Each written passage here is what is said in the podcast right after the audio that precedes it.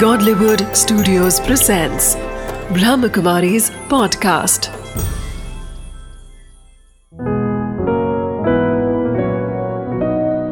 ज़िंदगी बने आसान। नमस्कार दोस्तों, ओम शांति। स्वागत है आपका हमारे प्रोग्राम ज़िंदगी बने आसान में। दोस्तों, ज़िंदगी में परिस्थितियाँ तो बहुत सारी होती हैं। हमें रियलाइज़ करने की ज़रूरत है कि उसकी सोल्यूशंस क्या है। कई बार हम उसके अंदर पूरी तरह से उलझते चले जाते हैं और उनके सोल्यूशंस हमें कहीं नज़र ही नहीं आते। पर हमें रुकने की ज़रूरत नहीं है। हमें उठकर फिर से आगे की ओर बढ़ने की ज़रूरत है। ऑटोमेटिकली आपको रास्ते मिलते जाएँगे। आज हम इन्हीं कुछ प्रॉब्लम्स के बारे में बात करने के लिए हमारे साथ हैं डॉक्टर सतीश गुप्ता जी। ओम शांति। स्वागत है आपका हमारे प्रोग्राम में। भाई जी जब हम बात करते हैं परिस्थितियों की कहीं ना कहीं वो कनेक्टेड है हमारी खुद की लाइफस्टाइल जिस तरह से हम जीते हैं ज़िंदगी को जिस तरह से जिस पर्सपेक्टिव से देखते हैं वो नज़रिए को बदलने की ज़रूरत है या लाइफस्टाइल में चेंजेस लाने की ज़रूरत है? इसके बारे में कुछ रोशनी डालिए। जब हम लाइफस्टाइल की बात करते हैं लाइफस्टाइल एक जीवन का बहुत ही इम्पोर्टेंट आस्पेक्ट आस्पेक्ट है। और जिसके कार्य जिससे हमारी खुशियाँ जिससे हमारा हेल्थ स्वास्थ्य और जिससे हमारे रिलेशनशिप्स संबंध काफ़ी हद तक कैसे होंगे इस पर निर्भर करता है। हमारी जीवन शैली पर या लाइफ स्टाइल पर निर्भर करता है। सबसे पहले तो हम देखें जीवन शैली है क्या या लाइफ स्टाइल क्या चीज़ है? लाइफ हम्म। स्टाइल अगर हम ब्रॉडली अगर लें तो सुबह उठने से लेकर के और सोने तक जो कुछ भी हम करते हैं हम किस समय उठते हैं उठने के बाद हम क्या करते हैं बैटरी लेते हैं या मेडिटेशन करते हैं कितने बजे स्नान करते हैं फिर हम वॉकिंग करते हैं या नहीं करते हैं ब्रेकफास्ट किस समय करते हैं और ब्रेकफास्ट में क्या लेते हैं? हम्म। और फिर हम लोग उसके बाद क्या करते हैं ब्रेकफास्ट के बाद? फिर ऑफ़िस या अपने बिज़नेस पे कितने बजे जाते हैं कैसे जाते हैं किस व्हीकल से जाते हैं? हम्म। ये सब इसमें आ जाता है। लंच किस किस तरह से ले लंच में क्या लेना पसंद करते हैं? और लोगों से हमारा बिहेवियर कैसा है?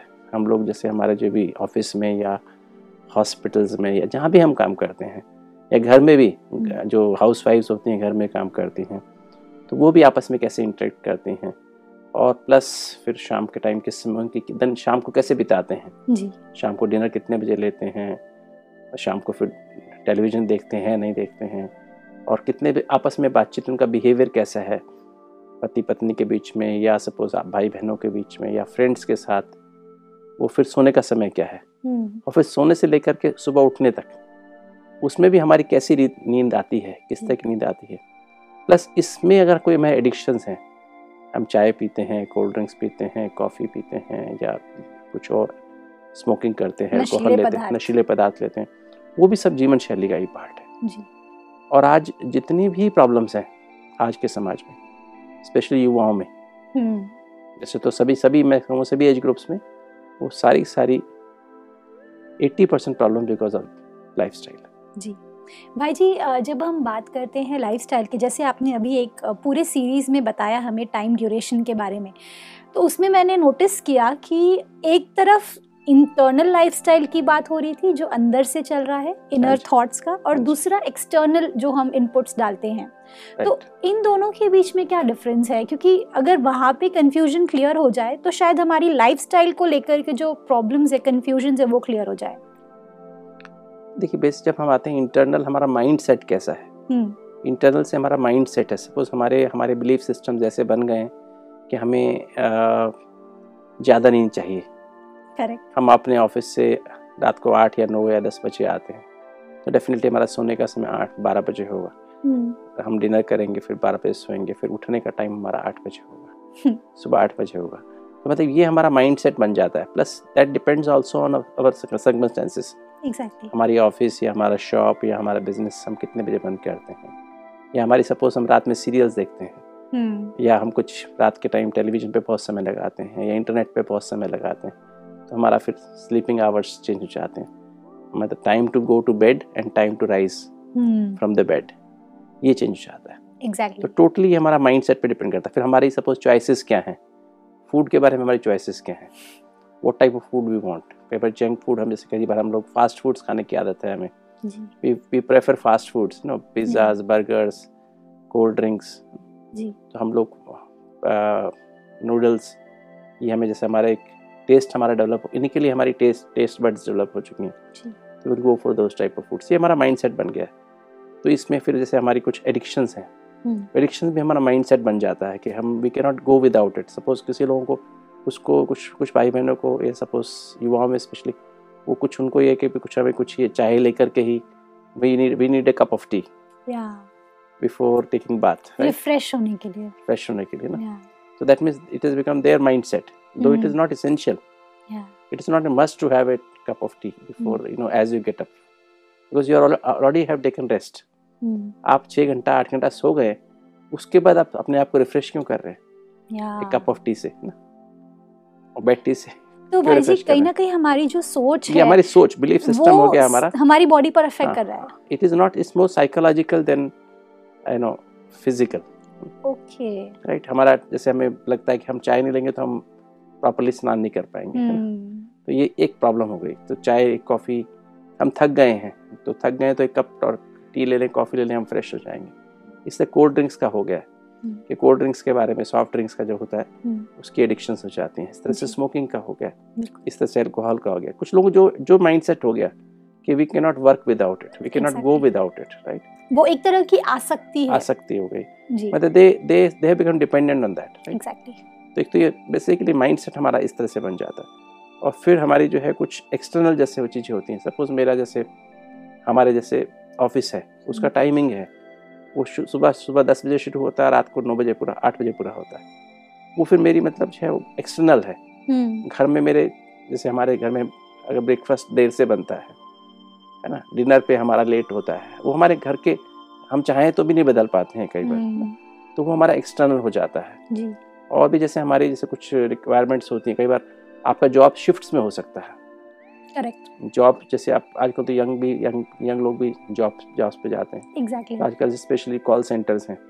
तो वहाँ पर जो है they have to work full night जो आईटी में लोग हैं उनको भी बहुत लेट आवर्स डेडलाइंस हैं उनके सामने। क्योंकि रात को पूरे रात वो काम कर रहे होते हैं तो सुबह हाँ, में सो रहे होते सो रहे होते हैं। बिल्कुल। तो वो एक ये भी हमारी ना एक्सटर्नल मतलब हमें प्रेशर्स हैं हमारी लाइफ में। जी। Which we have to live with it है ना?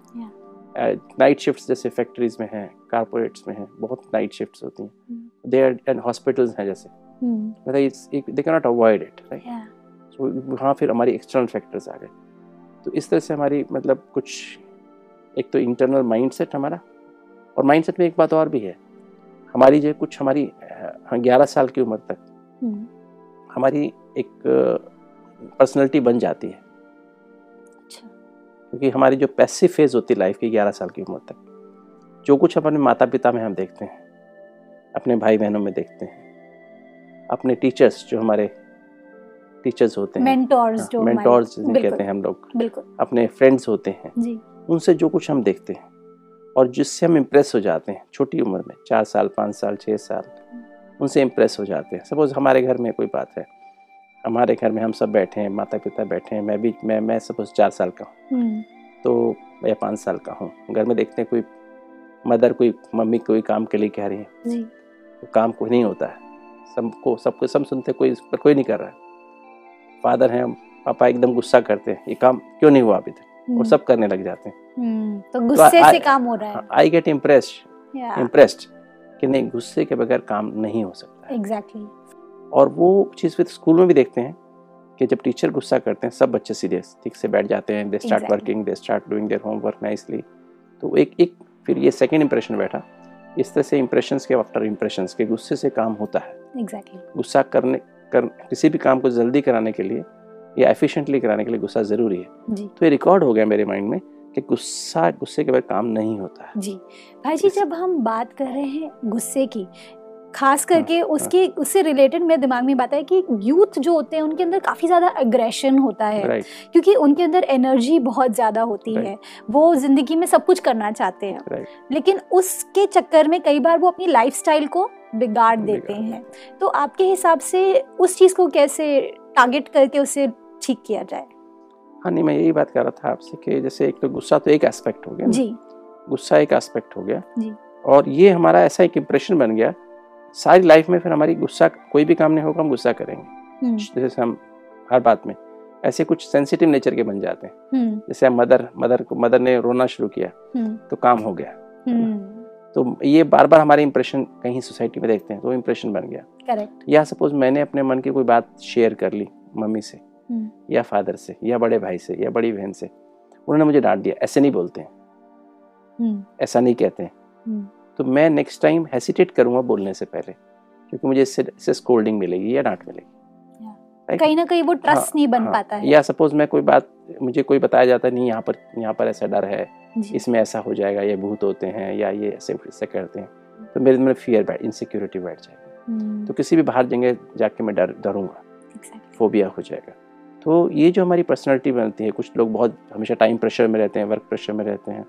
कुछ लोग अपने मन की बातें शेयर कर पाते हैं कुछ लोग अपने मन की बातें नहीं शेयर कर पाते हैं। हम्म, कुछ लोग थोड़ी थोड़ी बात पे शॉर्ट टेम्पर्ड हो जाते हैं। हम्म, तो हमारी पर्सनालिटी बेसिक कोई बहुत सेंसिटिव और इमोशनल होते हैं। ये पर, हमारी पर्सनालिटी हमारे फॉर्मेशन ईयर्स में ग्यारह साल की उम्र तक बन जाती है। उसके बाद प्यूबर्टी शुरू होती है। हार्मोनल चेंजेस exactly, मेल और फीमेल के जैसे बच्चे के अंदर अगर फीमेल है फीमेल चाइल्ड है तो वो फीमेल बन जाती है। हम्म, और वो मेल चाइल्ड है तो मेल की सेकेंडरी कैरेक्टर्स डेवलप होने शुरू होते हैं। जी। तो उससे उस उससे उसकी पर्सनालिटी फर्दर आगे डेवलप होती है हार्मोन्स डेवलप होते हैं। तो सारी फॉर्मेशन ईयर्स पे बहुत डिपेंड करता है। और फिर तो उसके बाद जैसे सारी स्ट्रक्चर ही उसके हिसाब से चलती है। हम्म, फिर जैसे जैसे सर्कमस्टेंसेज आते हैं फिर उसके अनुसार बच्चा रिस्पॉन्ड करता है। जी। तो कई बच्चे होते हैं बोलते ही नहीं। मतलब वो गुस्सा करते नहीं है। अंदर अंदर गुस्सा करते हैं। सप्रेस्ड एंगर सप्रेस्ड एंगर जिसे कहते हैं। वो अंदर करते हैं किंतु बाहर नहीं कर पाते। उनकी नेचर टू प्लीज़ अदर्स है। जी। गुस्सा आ रहा है तो भी नहीं करेंगे। तो उनके अंदर दूसरी तरह की प्रॉब्लम्स आनी शुरू होती हैं। हम्म, तो वो सारी जो है सारी लाइफस्टाइल बेसिकली इस पर डिपेंड करती है। फिर सारे एक्सप्रेशंस सारी हमारी क्वालिटी ऑफ़ स्लीप हमारे एडिक्शंस हमारा खाने पीने का ढंग mood decides our food okay फिर जैसा मूड हमारा रहने लगता है वो हमारी हमारी compulsive behaviour for those wrong food से जाता है। हम्म, कई बार पीयर प्रेशर भी होता है। हमारे फ्रेंड्स हैं वो ऐसा खाते हैं तो हमें भी हाँ क्योंकि यंगस्टर्स में आज अगर हम बात करें पीयर प्रेशर एक बहुत बड़ा प्रॉब्लम है। राइट हम सोचते हैं कि लाइफस्टाइल अगर हमें बेटर करनी है तो अगर हम रिच फ्रेंड्स के साथ में रहेंगे तो हम उनसे अच्छी लाइफस्टाइल सीखेंगे। लेकिन ये देखा गया है कि जो रिच जो यूथ होते हैं उनके अंदर सबसे ज़्यादा बुरी आदतें होती हैं। तो क्या पैसे से लाइफस्टाइल को कनेक्ट किया जाता है कि लाइफस्टाइल एग्जैक्टली है क्या? अगर आप उस पर थोड़ा सा और प्रकाश डाल सकें।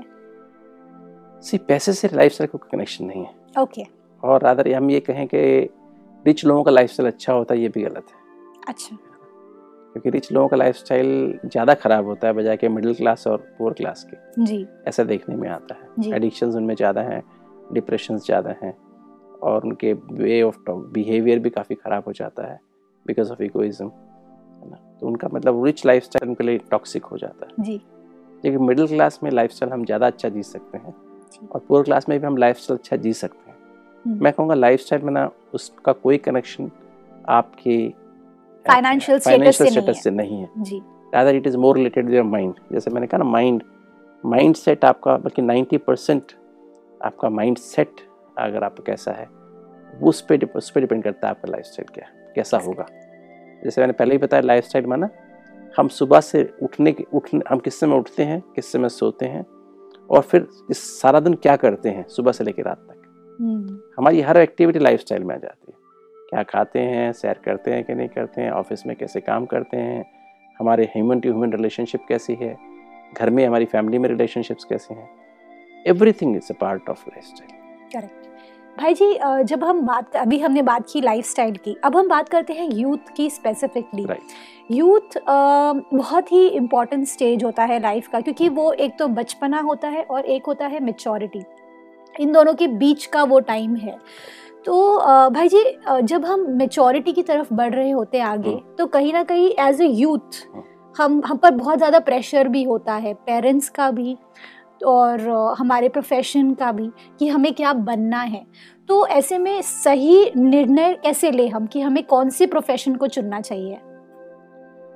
सी इसमें दो तीन बातें हैं। जी। प्रोफेशन को यहाँ तक यहाँ तक हम प्रोफेशन को चुन क्योंकि ये जो हमारे जैसे आपने बहुत बहुत ठीक कहा कि हमारी जो यूथ यूथ है जी। इसमें हम बचपन से निकल करके और हम मेच्योरिटी की तरफ़ जा- जा रहे हैं। एग्जैक्टली रिस्पॉन्सिबिलिटीज़ बढ़ने वाली हैं। हम बचपन में एकदम लापरवाह थे। हमारे पे कोई प्रेशर्स नहीं थे। और पैम्पर्ड भी थे। पैम्पर्ड भी थे। हम्म। ओवर ओवर प्रोटेक्शन हमें मिली हुई थी। जी। और जैसे अभी नाउ प्रोटेक्शन धीरे धीरे हमें वीन हो रही है। हम्म। हमारे पेरेंट्स भी कहते हैं अभी बच्चा बड़ा हो गया ना we should take care of himself और टेक केयर ऑफ़ सेल्फ तो अभी जो है हम ऐसे हमारे हार्मोन्स के अंदर भी चेंजेस आ रहे हैं। जैसे मैंने बताया ट्वेल्व ईयर्स के बाद ट्वेल्व इलेवन ईयर्स के बाद हमारी बॉडी में भी चेंजेस आ रहे होते हैं। साइकोलॉजिकल डिमांड्स चेंज हो रही होती हैं। और हमारे उसी समय हमारे जो है हम नाइन्थ टेंथ क्लास पास करके इलेवेंथ ट्वेल्थ में जब आते हैं तो हमारे सामने एक हमारा कैरियर का क्वेश्चन होता है कि हमें डॉक्टर बनना है इंजीनियर बनना है हम्म, या चार्टर्ड अकाउंटेंट बनना है या हमें मैनेजमेंट में जाना है या हमें आर्ट्स लेकर के हमें कुछ और हमें अपनी एडमिनिस्ट्रेटिव सर्विस में जाना है पुलिस सर्विस में जाना है या लॉ सर्विस में जाना है whatever you know this this are the time which are high pressure times exactly तो इस प्रेशर टाइम में हमें एक तो सबसे इम्पोर्टेंट मैं समझता हूँ एक तो गाइडेंस की बहुत अच्छी एक प्रॉपर गाइडेंस की बहुत आवश्यकता होती है। हम्म कि हमें एक अच्छा एक गाइड हमें करने वाला व्यक्ति हो वो बेस्ट गाइड बच्चे की मदर होती है। अच्छा। मदर एंड फादर बड़ा ब्रदर भी हो सकता है बड़ी सिस्टर भी हो सकती हैं और कोई अच्छा टीचर भी हो सकता है। पर most of the time they are the parents तो दीज ईयर्स हालाँकि मैं देख रहा हूँ आज एक ट्रेंड देख रहा हूँ कि बच्चों को पाँच क्लास पास करने के बाद ही एक बड़े हॉस्टल में भेज दिया जाता है स्कूल में भेज दिया जाता है। हम्म जो कि एक बहुत ही गलत तरीका समाज में पनपता जा रहा है। पेरेंट्स अपनी रिस्पॉन्सिबिलिटी को कम करने के लिए आजकल बच्चों को हॉस्टल्स में भेज देते हैं। पर भाई जी इसमें मेरा एक सवाल आया दिमाग में। कई बार ऐसा होता है कि हम एज अ पेरेंट उन्हें सबसे बेस्ट ग्रूमिंग देना चाहते हैं।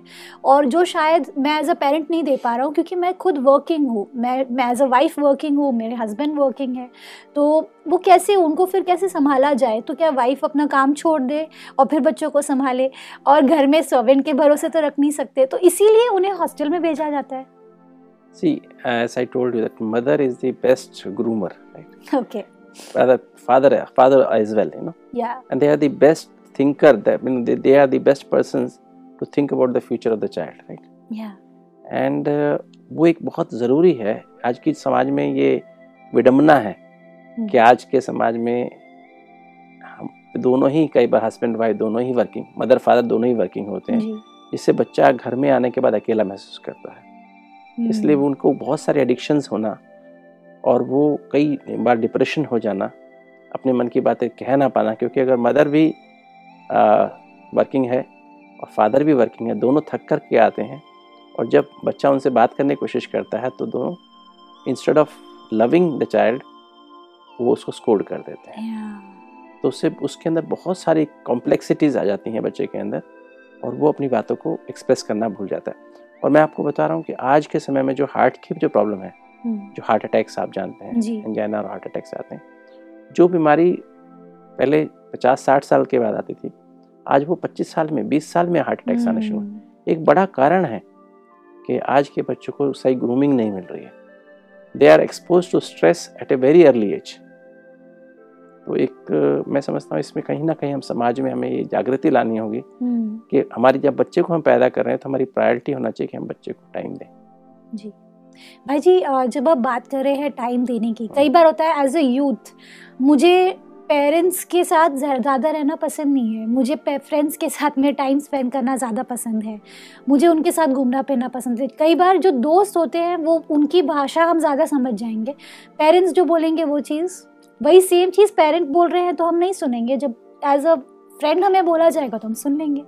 नहीं आप बिल्कुल ठीक कह रहे हैं राधा ये एक ये मैंने बताया ना ये बहुत ही डबल प्रोंग्ड ना टू एजेड स्वॉर्ड है ना। हम्म, इसमें क्या है कि हमें जो हमारे जैसे हार्मोनल चेंजेस आ रहे हैं वे हम लोग अपने पीयर्स के साथ जाना पसंद करते हैं अपने फ्रेंड्स के साथ जाना पसंद उनकी सुनना पसंद करते हैं। We get impressed by them और हमारे जो पेरेंट्स हैं वो पुरानी जनरेशन के हैं। हम्म, वो उनकी थिंकिंग अलग है।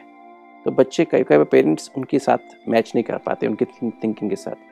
तो पेरेंट्स को थोड़ा सा उनकी डिमांड्स को समझते हुए उनकी ग्रोइंग एज को समझते हुए और उनकी लाइकिंग को समझते हुए हम्म, उनकी लाइकिंग डिसलाइकिंग को समझते हुए उनका ट्रेंड किस तरफ़ जा रहा है what they want to become what are the choices तो उनको उनको बजाय कि एडवाइस देने के parents they should treat the child as the friend as friend not as children That's interesting. हाँ.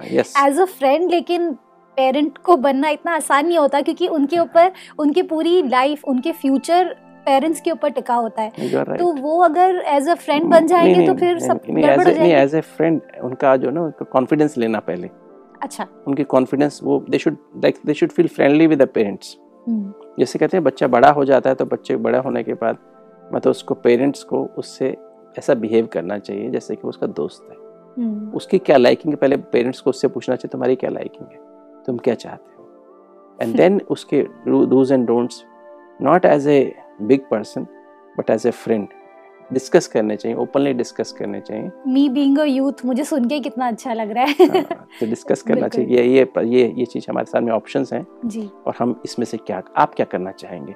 जी। And we are with you whatever you do we are with you तो बच्चे कॉन्फिडेंस लगेगा। And that is parents will become the best friends तो बच्चे को लगेगा मुझे option है। Nothing is being forced forced on me बच्चे कहाँ रिवोल्ट करते हैं?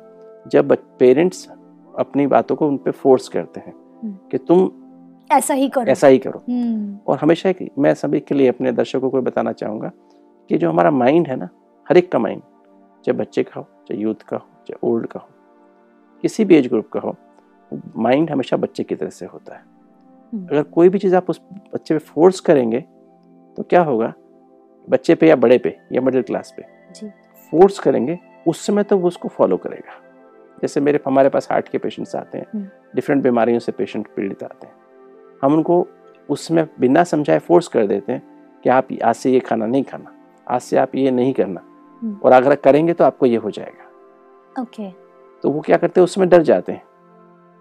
कि हमें ये हो जाएगा।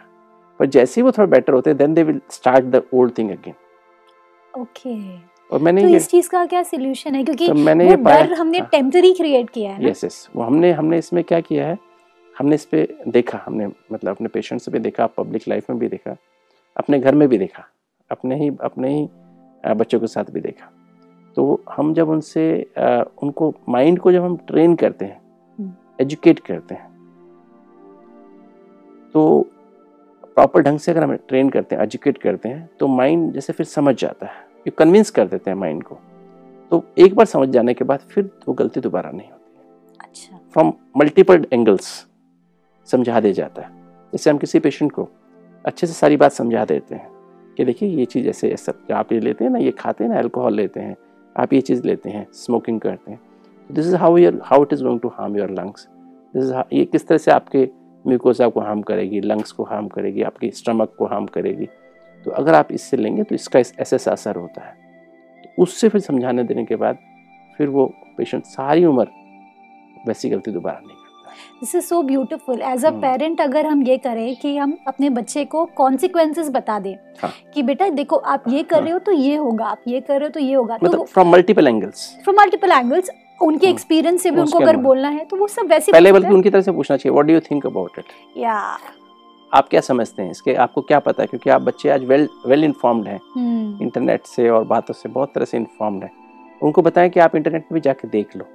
अच्छा। उनको ऑप्शन दें कि इसकी चीज़ की जो आप करना चाहते हैं इसके ऑप्शन सारे देख लो। क्योंकि ओल्ड एज जो हमारा जो हमारी जनरेशन है हम्म। जैसे मेरी जनरेशन है we are not internet friendly right exactly हम नेट फ्रेंडली नहीं है मोबाइल फ्रेंडली नहीं है। हम लोग मतलब टीवी फ्रेंडली तो हो आप- सकते हैं। आपने सबसे बड़ी ज़िंदगी की अ, जो इंटरनेट है वो पढ़ी हुई है आप एक्सपीरियंस्ड है। हाँ बिल्कुल। या फिर भी आज की जो इन्फॉर्मेशन एक्सप्लोजन ना इन्फॉर्मेशन एक्सप्लोजन है वो बच्चों को let them be let them and then discuss with you Yeah. फिर बच्चे पेरेंट्स का डिस्कस करें पापा या mummy this these are the things ना। Then open discussion that is the best answer to you know have the children you know follow or whatever in open way. तो parents भी learn करते हैं बच्चे भी लर्न करते हैं। बिल्कुल ठीक कहा भाई जी आपने। जब हम बात करते हैं यूथ्स की खास करके उनकी लाइफस्टाइल की तो कहीं ना कहीं हमें ये रियलाइज़ करने की ज़रूरत है कि वो बहुत ही इंपॉर्टेंट स्टेज ऑफ़ लाइफ में है। उन्हें मोल्ड करने का काम हम पेरेंट्स का ही है। एज अ पेरेंट आपको बहुत सारी रिस्पॉन्सिबिलिटीज़ को फुलफिल करना है और उनका ख्याल भी रखना है। इसी बात के साथ थैंक यू सो मच भाई जी thank you for coming in this show दोस्तों आज हमने क्या जाना? जब हम बात करते हैं यूथ की लाइफस्टाइल की कहीं ना कहीं पियर प्रेशर एडिक्शंस ये सब उसका लाइफस्टाइल का एक हिस्सा सा बनता जा रहा है। लेकिन हमें रियलाइज़ करने की ज़रूरत है कि लाइफस्टाइल इन सबसे ऊपर है। लाइफस्टाइल आपकी थॉट प्रोसेस पर निर्भर करता है आपकी इंटेलेक्ट पर निर्भर करता है। अपने अंदर सही विचार लाएँ और सोच समझ कर आगे बढ़े, क्योंकि आपकी ज़िंदगी आपके हाथ में है और ज़िंदगी को आसान बनाना भी आप ही के हाथ में है। इस बात के साथ आज के एपिसोड को हम एंड करते हैं। कल आपसे फिर मिलेंगे आपके ही शो में ज़िंदगी बने आसान। ओम शांति।